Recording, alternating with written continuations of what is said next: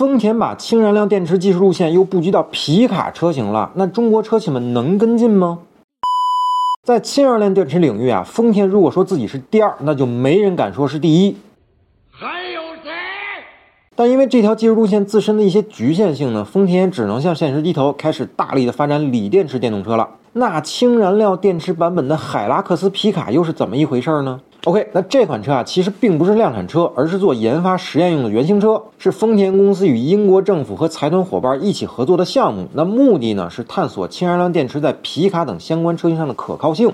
那具体来看啊，新车的动力总成呢，来自于丰田的米 i 那并搭载了三个储氢罐，让车辆的续航里程呢超过了六百公里。那目前呢没有具体的动力参数，但估计啊和米 i 一样，也就是一百八十二马力和三百牛米的样子。那此外呢，从官方公布的图片呢，我们可以发现新车的前桥啊并没有传动半轴，所以应该是后驱的，而不是四驱的。不过对于一款实验原型车来说呢，并不具备参考价值。那也许之后的商品车呢还会是有四驱的。那和所有的新能源汽车技术一样啊，氢燃料电池也有自己的长处和短板。但在了解优缺点之前呢，我们先介绍一下它的工作原理。那简单点说啊，就是电解水的逆反应。储氢罐里的氢和空气里的氧在动力单元里呢产生反应并发电，那电力呢驱动车辆行驶，而反应后的排放物就只有水。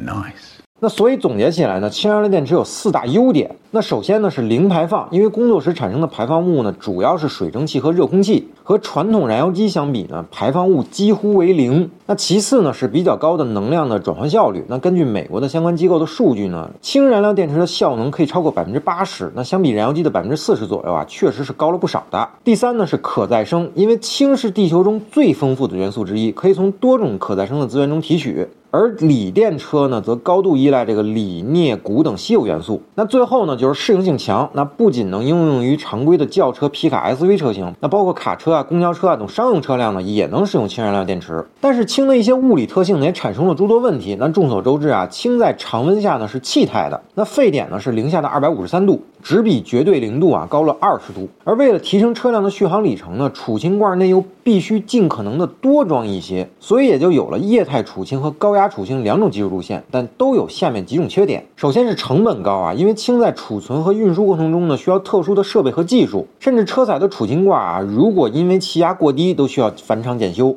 所以相关的各类成本呢并不低，譬如米 i 在美国的售价呢是五万美元左右，而上汽大通的大家氢指导售价更是达到了八十万人民币啊。其次呢是这个加氢站很少，因为加氢站在建设和使用中的安全要求非常多，所以建设难度很大。那和加油站和充电站完全不是一个量级的，所以在全球范围内呢都存在加氢站很少的窘况。那我自己用手机地图试了一下啊，在北京呢也就找到了四五个而已，而且都还是五环外。说句不好听的啊，如果现在有人白送我一辆米 i 开啊，我估计都不开。那这比前几年的电动爹更难伺候。那第三呢是生产环节产生的温室气体。虽然氢燃料电池汽车呢在路上是零排放，但目前生产氢燃料呢还是要以这个化石能源为主，所以生产过程中呢仍然会产生大量的温室气体啊，所以其实也并没有那么环保。那最后呢，就是这个安全性的问题了。因为氢呢是易燃易爆炸的物质，稍有不慎呢就可能产生危险。那家庭站爆炸这种事儿呢，也不是一次两次了。那正因为氢燃料电池有着上述的优缺点呢，所以目前作为家用车呢，其实并不合适。但作为商用车呢，还是比较合适的。比如城市内的物流卡车啊，或者公交车，哎，走固定的路线，并有专人负责，在安全性方面呢就有保证了。而皮卡用作京东、顺丰等公司的物流车车呢，还是很不错的一个选择。那这些车呢，基本都走自己固定的行驶路线，那往返于市内。的网点和货场之间，那车辆的续航里程呢，只要够回到运营基地就行了。可以在运营基地里加氢，而避免这个加氢站发生危险时给居民造成不必要的伤害。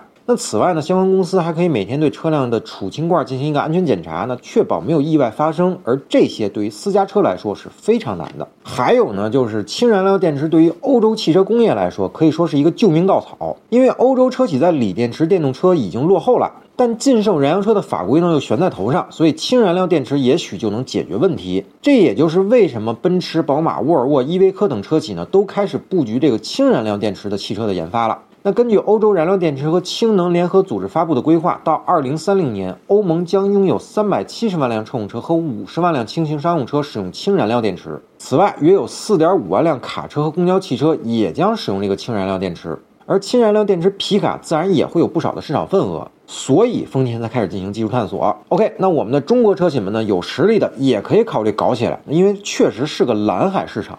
好了，那关于氢燃料电池皮卡，您有什么想说的？欢迎评论区留言，咱们继续讨论。